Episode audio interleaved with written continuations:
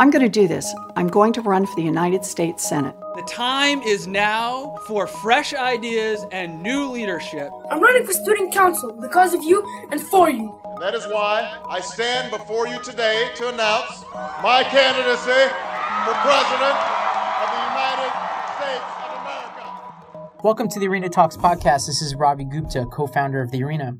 Today we talk to Buffy Wicks, who's a candidate for California State Assembly. Uh, in this conversation, Buffy talks about her experience as a senior member of the Obama and Clinton campaigns in the Obama White House. She talks about growing up in California in a trailer park and attending community college. She talks about her experience as a new mom. And she even talks about her experience running an Ironman recently. Uh, this was an enjoyable conversation, so let's just jump right in. Buffy Wicks, welcome to the Arena Talks podcast. Thanks, Ravi. I'm so excited to be here.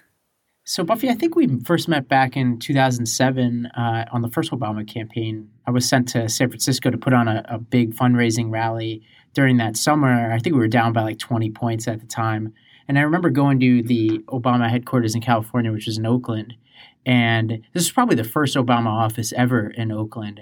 And I met you, uh, and you were working in Oakland back then, and it, it, looks like you're still working in Oakland. So tell us about the California 15th and your many layers of connection to it. Sure. Um, I refer to those times as the glory days because uh, we were um, building building a movement to get the first black president elected, which was um, something that I will forever and always um, hold very very near and dear to my heart.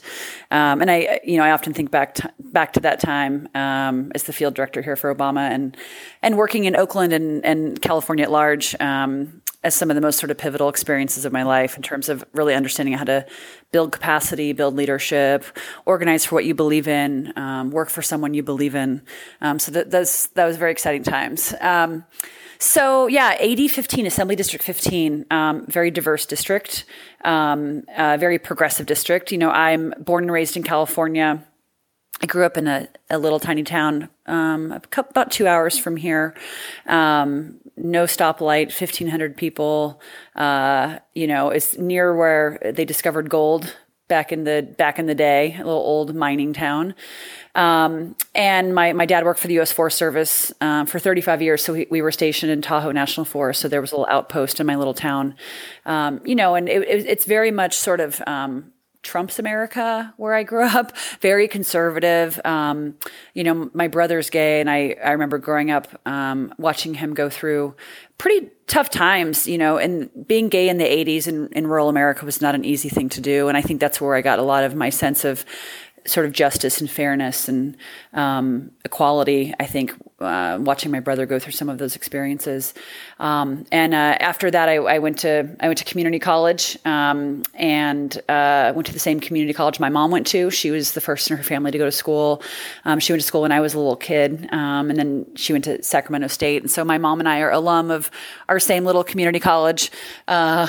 Um, which which is great. Uh, and then I went on to a four year and, and, made my way to the Bay Area shortly th- shortly after college. And I started organizing in the anti war movement in in San Francisco. And I was the girl with the bullhorn leading throngs of protesters down the streets, hmm. um, leading into the war in Iraq. Um, you know, and I really felt that that war was unjustified. Um, and I really felt like we needed a dissenting voice. Um, we needed to show the world that not everyone agreed with President Bush lockstep and that we were all ready to march into war. Um, and I actually, um, during that time, uh, a good friend of mine called me one day when I was driving to work and said, I just tested positive with HIV. Can you come pick me up from the clinic? Um, and I went to the clinic in the Mission District and I sat down with him and the nurse and I learned about T cell counts and viral loads and things I didn't know that much about. Um, and we got into my car and he turned to me and said, I don't have any health insurance. And this was the week that we started the war in Iraq. And I just felt really angry at the direction the country was going in. Um, really frustrated. I felt like, you know, here was my friend who had a college degree from UC Berkeley and a job and didn't have any health insurance. And in his biggest moment of need, he was worried about his insurance and not his health. Um, and, you know, I decided right then and there I wanted a seat at the table or as close to a seat at the table as I could get when our country was making these decisions. And um, that sent me on a path to get much more involved in electoral politics. Um, I worked for Howard Dean after that. I moved to Iowa and organized in Iowa, which was um, really fun and really learning how to um, build capacity and the va- the real the, the, value of relationship building and organizing and really building leaders was really important. Um, you know, I then worked for a labor union fighting for better health care and, and wages for Walmart workers. Um, and then I went right into the early days of the Obama campaign. I moved to Chicago in March of 2007 um, and was deployed here as the field director um, in California and went on to, to do a couple other states and was really um, honored and privileged to then um, be asked to go serve in the White House. And I was the deputy director of the Office of Public Engagement, where I um, worked on the ACA. Um, and it was really um, emotional for me to work on that um, legislation. Uh, and I, will never forget a Sunday evening in March of 2010 sitting in the Roosevelt room with the President of the United States, the Vice President, the senior leadership team, uh, watching those votes come in on C SPAN.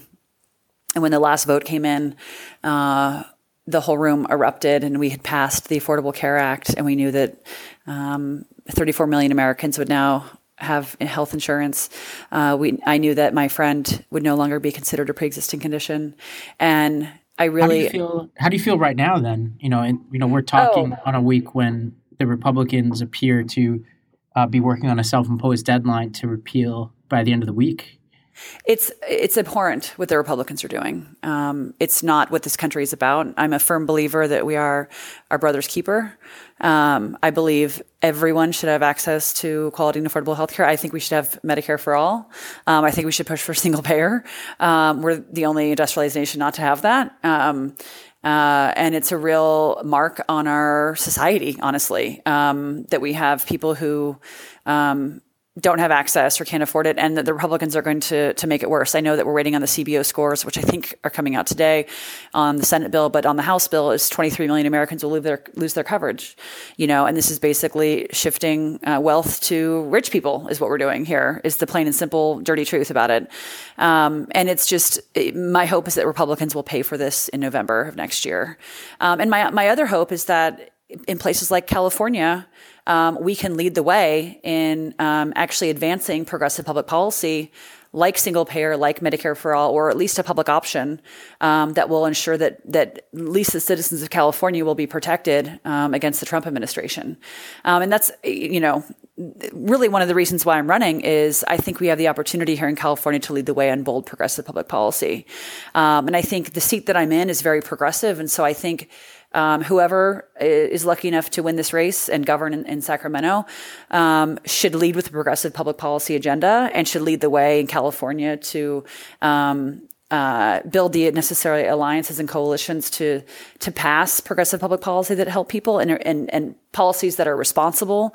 Um, uh, fiscally as well. Um, and I think there's a way to do all of that. I really firmly believe that. And I think part of my experience of working on the ACA um, taught me that, you know, that, you know, the ACA was not and is not a perfect piece of law. um, and if we were going to redraw the entire healthcare system from scratch, we would do it a very different way, I think, or at least I would.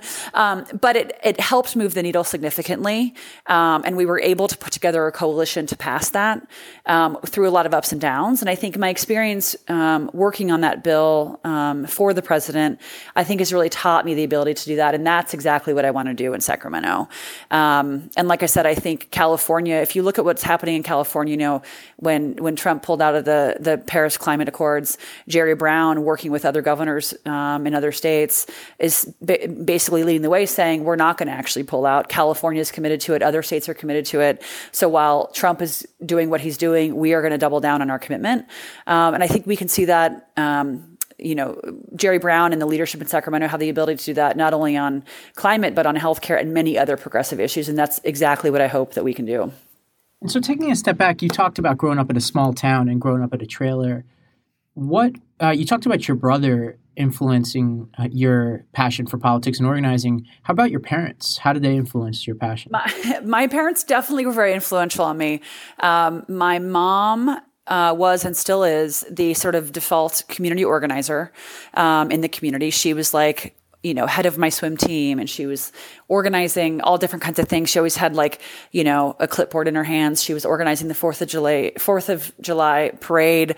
Um, you know, she was very engaged, um, in, in a lot of the sort of community events and not in a political way, but in a community oriented way. So I think I got a lot of value from her, you know, as I started getting more involved in politics you know, in college and after college, and obviously in my career, um, she became more political as well. She was one of my volunteers when I was a field director um, uh, in California for Obama. Um, she was one of my neighborhood team leaders, um, which was great. And she would, you know, her and her, her and her, you know, uh, wacky band of activists in our little conservative town um, would call me and, and be like, Buffy, the voter file is not working. Like, yeah, we really need you to get on this. You know, it's like, Mom, can you go through your organizer? You know, uh, but no, she would just call me directly. She could just go around the the, the powers that be. Um, but uh, she was great and continues to be very actively involved. And like I said, has gotten more political. She's appalled at what Trump is doing.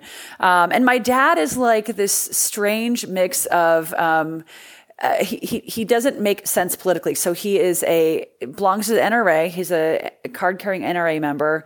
Drives a, a, Chevy pickup. Drinks his beer. You know, he's like a dude. Uh, worked for the Forest Service for a long time, and yet is a total feminist. Um, you know, I, I, remember in 1992 was year of year of the woman uh, here in California. Um, it was the election of Barbara Boxer, and um, uh, I remember he told me I was in high school at the time, and he said I just voted straight up and down the ticket for women. I think women can govern better. And he just voted every woman up and down the ballot. And I was like, wow, dad. And he's always just been so supportive of me and um, just really proud of me. And, and, you know, even though our, uh, our politics maybe don't align on the gun issue. Um, he's just been very incredibly supportive. Although I will say he supports background checks and he thinks it's stupid that we don't have them, and he thinks everyone should have background checks. So as do most gun owners, by the way. Um, so th- you know they have very interesting politics. And so you worked for uh, for Howard Dean and then Obama, and there seems to be a there seemed to be a strong connection between those two campaigns. Not only the anti-war theme, which you've talked about, but just the idea of taking on the establishment of the Democratic Party. Uh, tell us what you and some of the other Dean folks learned on that first campaign that you applied to the strategy that helped Obama get elected.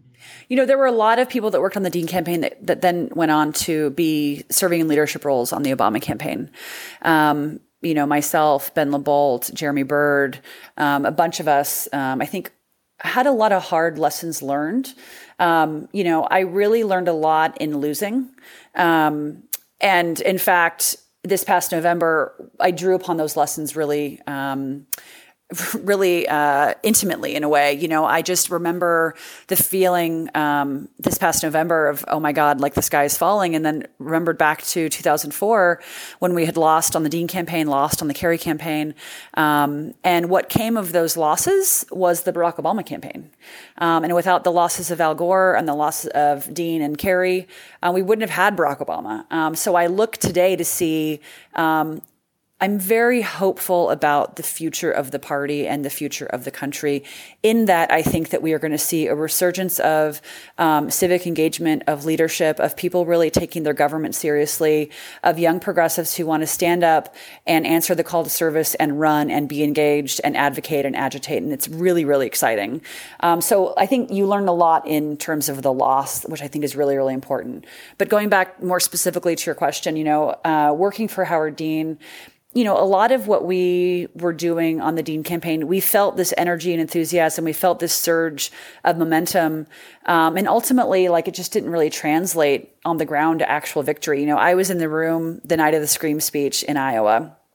And um, you know, what people forget is we lost by 18 points that night before the scream your, speech your ears happened. Have, your ears have recovered. yeah, yeah, exactly. Well, the funny thing is, is when you were in the room, you, you couldn't hear it, right? Yeah, I could. I literally right? couldn't hear him. Yeah. Like the audience was so loud that you couldn't hear him. So he was like screaming to so the audience could hear him. Um, so, uh, so you know, we lost by 18 points, and that wasn't. Um, there was nothing we could do about that on the field program. You know, field programs aren't responsible for 18 point losses. It's just that the electorate had fundamentally shifted in the weeks leading up to the, the caucus, and the organizers could could feel it. You know, and I had um, I had uh, precinct captains who were coming to me and saying, "Listen, I'm really worried. Um, I'm starting to lose volunteers. Um, you know, people are, are going another way. And when you're in the Iowa caucus, it's you you know who your people are, right? I mean, everything is very meticulously records are meticulously kept in terms of who's supporting whom and whatnot. And in the end of the day, my precinct captains, who some of whom were wavering on their support because they could feel everything bottom out, they stood with me because of their relationship with me. And a lot of our precinct captains stood with our organizers because of the relationships they'd built with their organizers. And I really understood the value of relationship building when it comes to politics, uh, which I think is something we sort of forget um, when you're just being uh, hit with this onslaught of negative TV ads and direct mail pieces.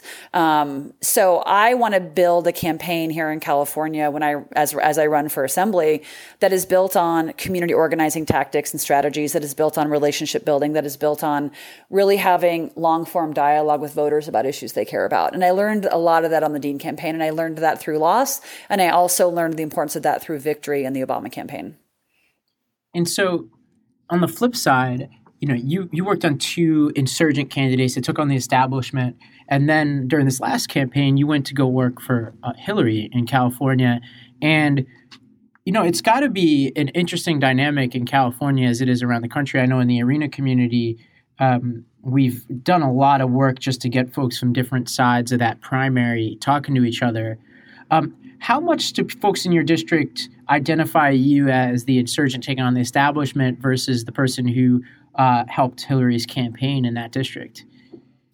Well, I am both of those things, you know, um, uh, and we'll see what the electorate ultimately thinks about that. um, you know, I decided to work for Hillary for a couple reasons. Um, one, you know, I was pregnant with my daughter at the time, and I was really excited about the opportunity to bring my child into the world um, in an environment where we had a strong woman leader. Um, that means a lot to me emotionally. Um, and for her to grow up in a society where um, a woman's running the show um, was really, really appealing to me. Um, and it still is, you know, and I hope that one day, it's funny, I, I say I, I want my daughter to be uh, the third or maybe fourth woman president. you know, like that we'll have so many women presidents by the time she's able to be president that like it'll be like, yeah, she's the third or fourth, you know, no pressure, Jojo, no pressure. Uh, you know, and that to me is, you know, we have not broken that last you know, uh, glass ceiling, and, and I hope that we do. And you know, the other piece of this is, is I really um, worked for because I wanted to protect the president's legacy, um, and we see that it's obviously potentially being dismantled now. Um, and I thought that Hillary would be able to do that. Um, and so, you know, those are the reasons why I worked for. The, the truth of the matter is, she won this district. Um, this is a very progressive district. Um, Berkeley's in my district, Oakland, Richmond, other areas, very progressive, and Hillary won the district. so I do think that you know my hope is that we'll see uh, as we move forward um, the, the, the sort of Bernie and Hillary factions really becoming one. I am incredibly thankful and grateful for what Bernie Sanders has done to the activist base in this country um, and the new voices and people he has brought into the fold. Um, I think it's incredibly important um, and it's it's awe inspiring. And I think that um, we have to um, unify and figure out a way to move forward. And my hope is that that is what is happening because the truth of the matter is um, we're not each other's enemy.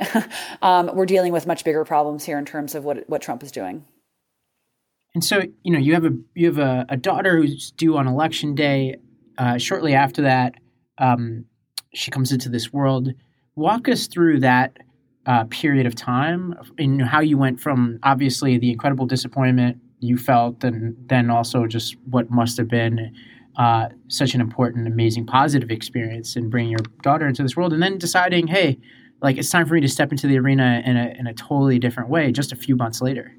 Yeah, so um, not the best timing to decide to run for office when you have um, a daughter under the age of one. But you know, sometimes you can't figure out uh, that. You know, sometimes you can't decide when when the timing is. You know, um, JoJo was was due on election day, as you said. Um, she decided to come on Thanksgiving, um, and I call that her first act of civil disobedience.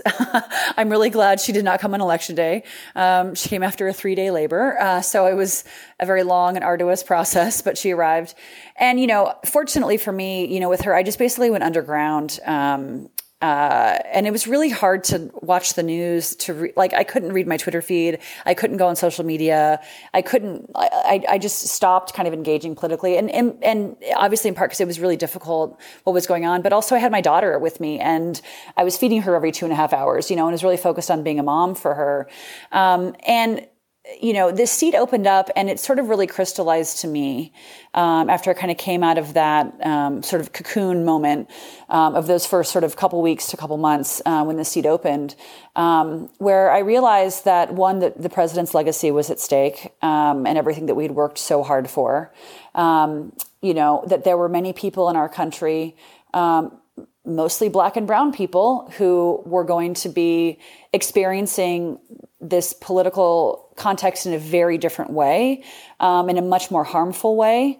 Um, you know that the the racism and the misogyny that uh, President Trump espouses on a pretty daily basis um, is unacceptable, um, and uh, that I could do something about it you know, plain and simple. And so I decided to jump into this race. And is it the, the best timing given that I have a, you know, seven month old daughter? Not really. Um, but I really care about the community that she grows up in, um, both her immediate community and then the country that she grows up in, um, I think is important. I think, you know, history will look back on this time um, I think, and look at those who did and who didn't kind of stand up. And whether that means standing up and running for office or standing up and um, voicing your dissent, um, standing up and, you know, organizing the sort of civil disobedience and protests and demonstrations, um, advocating expressly to your members of Congress. Um, we need to all be doing that right now. And I felt for me, this was a way in which that I could do that, where I could have the most impact, sort of leveraging my knowledge, relationships, know-how, um, into running for office. To me, it just felt like the right time to do it. And I felt honestly a moral imperative to do it. And, you know, childcare uh, for you has become more than just a personal issue now. You've, you've now created a, a platform around this to talk about, you know, gender disparities. Talk a little bit more about that. Like, what are you, what are you seeing out there in the district in California and the country um, and how is that, you know, jiving with your experience both that, both as a mother but as a candidate looking at the policies that you want to change? So I, I think we are increasingly saying a society of the haves and the have-nots. Um, it looks like an hourglass, you know, with not a lot in the middle. Um, and we are on this slow march towards have and have nots. And I think, you know, as someone who grew up in a trailer and went to community college um, and was able to kind of make my way out of a pretty working class environment um, and become middle class and ultimately, you know, work in the White House and be able to achieve my dreams, I was able to do that because I had a ladder up. Um, I had good teachers. I had a community college. I had student loans. I had all these things at my disposal that enabled me to do that. And so um, we need to figure out policies like that that help people um, get ahead and not just kind of stay where they are, right? Um, and if you look at um, what's happening economically in, in, the East Bay and I think in a lot of other places, uh, you know, the cost of housing here is insane. Um, it's very, very expensive. So if you're trying to afford um, a mortgage, um, you're trying to afford um, childcare costs. If you're paying $1,500, $2,000, $3,000 a month for childcare costs, depending on um, what you're doing. That is a lot of money. Um, you know, if you don't even have a paid leave policy when you become pregnant and you have to go back to work two weeks after having a baby um, because you can't afford to take any more time off, um, that is a really challenging environment. And you look at women who work um, in the service industry, only 6% have some sort of um, paid leave. I think that paid leave policies combined with childcare um, are really the levers that we can pull in our society that will make it a more of a level playing field for women. I mean, when, when you look at the pay disparity, um, the biggest factor there is is women with children. Um, you know, physically you have to have the child. You need time with the child, um, and uh, then you know a lot of women are forced with the situation. If they go back to work, um, they're putting all of their money into childcare costs. So a lot of them stay out of the workforce in order to raise their children. Um, and obviously, if a woman is choosing to do that, I completely respect that. But it should not be, um, you know, solely because it's a financial decision. Um, and so, you know, part of the problem is is is the cost of all of this and the cost of living associated with the cost of childcare um, and paid leave policies that, quite frankly, are not very good. Um, and so, this is these are some of the things I really want to work on in Sacramento. And so, something else that you've worked on is the California Kids Campaign. Uh, tell us about that. Yeah, so I uh, when I moved back um, to California about a year and a half ago, I started working with Common Sense Media, um, building out a children's advocacy program. Um, we are advocating for a whole suite of issues. You know, California actually ranks 47th out of 50th in terms of standard of living for children. Um, it is the, the, stats are even worse um, for for children of color, um, and we are quite frankly leaving our children behind. They are not a political priority in Sacramento, in part because kids don't have super PACs, they don't have lobbyists, um, and they're our most vulnerable in society, and we are not uh, prioritizing them. Um, in this state, 75% of the kids don't get the important health screenings they need. Over 1 million don't have access to licensed childcare. One in four kids in California don't get enough to eat you know, and this is the sixth largest economy in the world. Um, so our goal uh, is to really build the political will in order to change that. Um, so we were doing that a number of different ways, and a lot of it goes back to my organizing days. We have parent organizers across the state organizing in different assembly districts uh, and senate districts. Um, to advocate for public policies that, that help kids, um, including you know investments in early childhood, K through 12 education, et cetera. So that's been a really um, not only fun thing for me to work on, but um, all the more critical, um, especially now as a new mom, understanding um, the importance of this. And, you know, my hope is that um, coming out of this program, we have, you know, parent organizers who are very engaged. Um, um, we do a lot of training with them. Uh, and my hope is some of them will run for office one day. Um, and we'll have advocates in Sacramento who come from these communities and who can advocate on behalf of their kids. And so, uh, totally changing the subject here, but you know, one thing I'm passionate about, and I share another passion that you and I share is, is fitness. Uh, you are um, a little bit of a fitness fanatic. You did what they call an Ironman, or I guess we can call it Iron Woman. What is that? Oh my God, yes. I actually did that two months before I got pregnant. Um, uh, I did a full Ironman. It is a um, 2.4 mile ocean swim, followed by a 112 mile bike ride, topped off with a 26.2 mile marathon all in one day, and you have to do it in under 17 hours. Uh, so I I trained for a year. It was funny. I found a coach. I decided I wanted to do an Ironman. I had never done a triathlon before in my entire life. Um, and about a year out, I met with my this coach who I had you know was introduced to by a friend and said I really want to do an Ironman. And she was like well maybe you should start off with a triathlon like a you know sprint distance or Olympic distance. I said that's great like I'm happy to do all those things but I'm I'm going to do an Ironman. She was like well let's just take it one step at a time. I was like well like I don't think you understand like I've made this decision like I'm doing this. Um, so I trained for about a year um, and I, I did it, you know, and it's, it was not easy, but I have to say, you know, putting in the time, dedication and training, it wasn't as bad as it sounds. I will say there was a part going when you get off the bike and it's like, you know, four o'clock in the afternoon. You know, it's hot and humid, and you get off this bike. You just rode 112 miles, so your body's in this, been in this crunched up position. Your legs are like jello, and then you realize I've got to go run a marathon now. Is not the most appealing place to be, but. Uh-huh. But you know, you walk through that first mile and then you start running and and you go and it was great. It was one of the best experiences. I will say my coach was she was like, "You did such a great job. Like, I think you're going to be one of those people that really gets into this, and you're going to, you know, become addicted to Ironman, uh, doing an Ironman triathlon."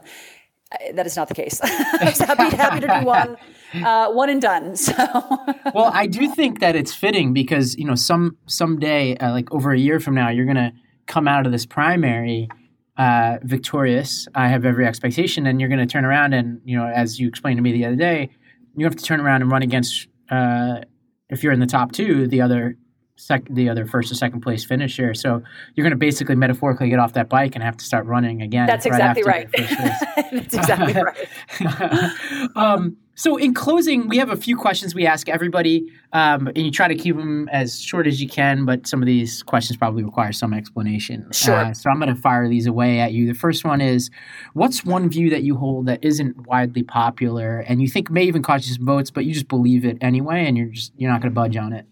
Well, I think um, it's more of a philosophy. I think you know this district's very progressive. We'll have a lot of very progressive candidates. You know, and so I think the what could happen in this race is it's just a laundry list of who's the most progressive and who checks all these boxes. Um, that's a very boring conversation to me. What I want to have a conversation about is big ideas that move the needle for people's lives, um, and how can we do that, and how can we um, actually move public policy. Um, so it's a little bit of a different frame, and so um, you know, I may take some slack on that. Um, uh, that I'm not just going to sit there and like laundry list every sort of progressive, you know uh, idea known to mankind, but I, I want to come up with interesting, bold public policy ideas that help uh, increase affordable housing, um, that help you know working class families here. Um, I went to community college, so I've got a lot of ideas around what community colleges can be. Um, and so you know, I think I'm not going to run as just this sort of um, I'm the most leftist in the world, please vote for me candidate. I'm going to run as someone who can actually get stuff done in Sacramento, coming from a progressive ideology. Awesome. Uh, second question, kind of related. Um, what's an issue that you're obsessed with that doesn't get enough attention in Sacramento, including you think with even within the Democratic Party? You know, I think we've seen more recent attention to the slate of women's issues I, I discussed, um, but there isn't the political will in Sacramento to actually deal with it. You know, um, I think part of the problem is Sacramento is in a 20 year low in terms of women um, representation. There's currently uh, 22% of the state legislature is women. Um, only 5% of the state legislature is women with younger children. Um, and so the the views of um, mine that you know paid leave is important, that um, affordable childcare is important, um, that paid sick days is important. I just don't think are as widely held, or maybe people agree with that, but they're not really doing anything about it. And so um, that's some of the those are some of the things I want to really drive when I'm in Sacramento. Awesome. And last question is if all goes right, next time around you're the incumbent running for reelection, you know, what do you think your message of that will be in that campaign? Like what do you think will be your highlights of that first term in office? My hope is that I will be seen as someone who has moved the needle on policy um, and has been able to work in coalition uh, with other folks in Sacramento around um, the suite of women's uh, economic issues, um, that I've been able to move the needle on affordable housing policy, um, that I've been able to move the needle on um, uh, fixing some of our transportation problems. Um, we are in a really interesting time, I think, in the Bay Area right now where there's an enormous amount of wealth, but there's also an enormous amount of poverty. Um, and I will be seen as someone who really has come up with interesting and clever ways to address um, the disparity that's existing in our society um, in a way that works for everyone. Awesome. And uh, how can folks get involved in your campaign, whether uh, if they're in the Bay Area or outside of the Bay Area? So uh, please go to buffywicks.com, um, B-U-F-F-Y-W-I-C-K-S.com. Uh, it is my real name. I lead with that because everyone always asks me that question. um, that might be a political liability for me. um, but I am who I am. You know, you got to own it. look, we helped a guy named Barack Hussein Obama. Exactly. that was actually one of the first things that he and I ever spoke about was um, our names. So, um, so, right, exactly. So, yeah, just go to my website. Um, obviously, I'm up against a crunch of a fundraising deadline for June 30th, uh, which, as folks know, um, this first reporting is really important. All the political elite and reporters and folks will be looking to see if I'm a viable candidate based on my ability to raise money, which unfortunately, that is just the way this game is played. So, a contribution would be great. Um, but also, if you're in the Bay Area or know folks in the Bay Area, I'm building a massive grassroots campaign and need all the volunteers I can get and appreciate folks' time, energy, and money. Well, awesome. Well, Buffy, we're going to make it as easy as possible for folks. We'll, we'll put a link in the profile for this podcast and the spotlight on our website so folks can re- readily access it. But beyond that, I just want to say thank you very much. I've enjoyed this conversation and we're going to be rooting for you out there. Thanks, Robbie. We really appreciate it and love what you guys are doing.